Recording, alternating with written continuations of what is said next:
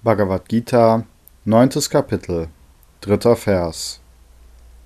Menschen, die nicht an dieses Dharma, die Selbsterkenntnis glauben, Uparantapa, Arjuna, kehren auf diesen Pfad der Welt des Todes zurück, ohne mich zu erreichen. Kommentar von Swami Shivananda. Arjuna fragt: Warum, o Herr, versuchen die Menschen nicht, diese Selbsterkenntnis zu erlangen, wenn man sie leicht erreichen kann, sie das Allerhöchste ist und den größten Nutzen bringt? Gewiss sollten alle zu dieser Kenntnis gelangen. Der Herr antwortet: O mein geliebter Schüler, die Menschen glauben nicht an dieses Dharma oder Wissen, und daher kehren sie auf den Pfad dieser Welt des Todes zurück. Auch wenn sie sich mit Methoden nach ihrer eigenen Vorstellung bemühen, können sie mich nicht erreichen, denn sie verfügen nicht über die rechten Mittel, die in den Schriften vorgesehen sind. Dharma bedeutet Gesetz, Religion, Selbsterkenntnis. Dieser Glaube ist nicht bloßes intellektuelles Überzeugtsein von bestimmten Dogmen oder Prinzipien. Es ist nicht bloßes Vertrauen in die Aussagen eines anderen.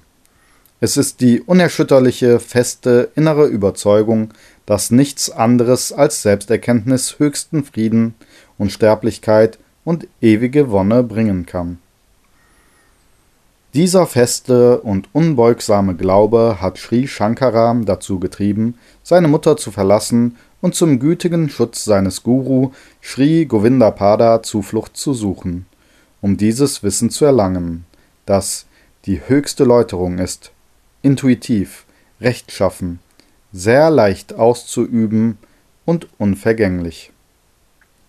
Sein fester Glaube veranlasste Buddha, diese eiserne Entschlossenheit zu entwickeln, die er mit den Worten ausdrückte Nicht einen Zoll werde ich von meinem Sitz weichen, bevor ich nicht Erleuchtung erlangt habe.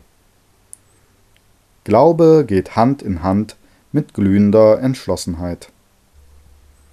Der Herr hat Selbsterkenntnis in den beiden ersten Versen durch die positive Methode, wie die Mukhastuti, gerühmt.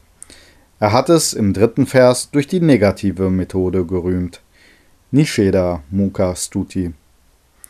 Der Gewinn, der aus Selbsterkenntnis erwächst, wird im ersten und zweiten Vers beschrieben. Das ist wie die Mukha Stuti. Die fürchterlichen Auswirkungen, die das Nichterlangen von Selbsterkenntnis nach sich zieht, werden im dritten Vers beschrieben. Das ist Nisheda Mukha Stuti. Die gierigen, lüsternen und sündhaften Menschen, die Anhänger der Philosophie des Fleisches, die wie Dämonen leben, den Körper verehren und ihn für das Selbst halten und die nicht an Selbsterkenntnis glauben, erreichen mich nicht. Sie haben nicht die mindeste Frömmigkeit, was ebenfalls einer der Pfade ist, die Menschen zu mir führen. Sie bleiben am Pfad der Welt des Todes, der in die Hölle und zu niederen Geburten von Tieren, Würmern und so führt